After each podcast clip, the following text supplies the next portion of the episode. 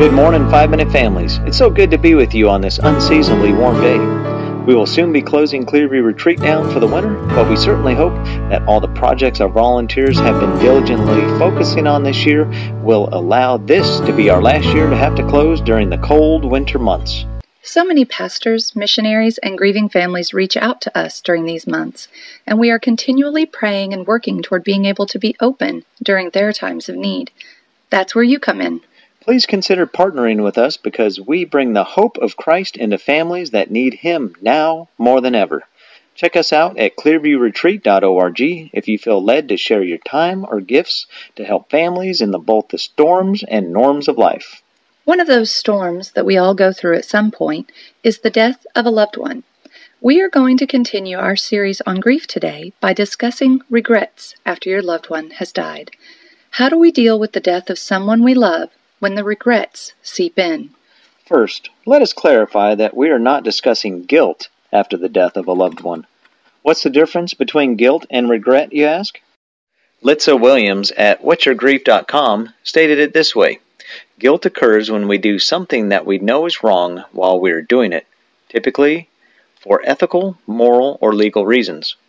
Regret, on the other hand, is the emotion we experience when we look back on an action and feel we should or could have done something differently. It differs from guilt in that we didn't know or feel at the time that we were doing something wrong, or we didn't actually have control over the situation. Also, regret is typically not that we did something that falls into that morally or legally wrong category, but rather a benign action or inaction that we later wish was done differently based on an outcome.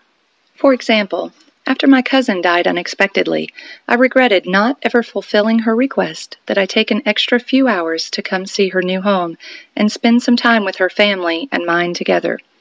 It was not a morally wrong choice not to add many hours of travel to my already weary schedule with my young children in tow, but she was inviting me into her life beyond our childhood memories, and I missed an opportunity to know her better before her death. I regret that choice. We are often told to live life without regrets, but even God says in both Genesis 6 6 and 1 Samuel 15:35 that he regretted actions he took. Now before you jump up and say, "Hey, God doesn't make mistakes, realize that we did not say he made a mistake. We said his word says he regretted making man and then making Saul king, respectively. As John Piper stated, God is quite capable of lamenting a state of affairs he himself foreknew and brought about. So, while the world tells us to live without regrets, we hear from God that we are to learn from those regrets. 2 Corinthians 7:10 tells us, "For godly grief produces a repentance that leads to salvation without regret, whereas worldly grief produces death." If we simply dwell in our regret and do not take those thoughts captive, we can become self-focused or lead ourselves into guilt-producing behavior. Five actions you can take if you have regret after the death of a loved one are number one, acknowledge your regret. Ways to do that include journaling or speaking with a trusted pastor, mentor, or counselor. Number two, repent of your regret to the Lord. Pray, out loud or in writing, to the Lord and ask Him for His guidance.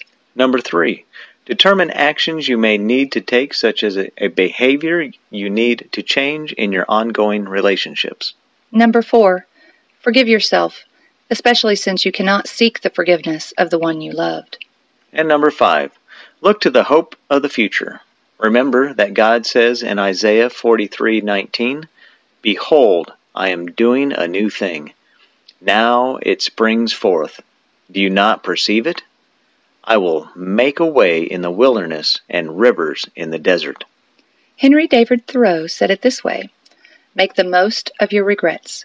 Never smother your sorrow, but tend and cherish it till it comes to have a separate an integral interest. To regret deeply is to live afresh. We thank you for joining us for the Five Minute Family.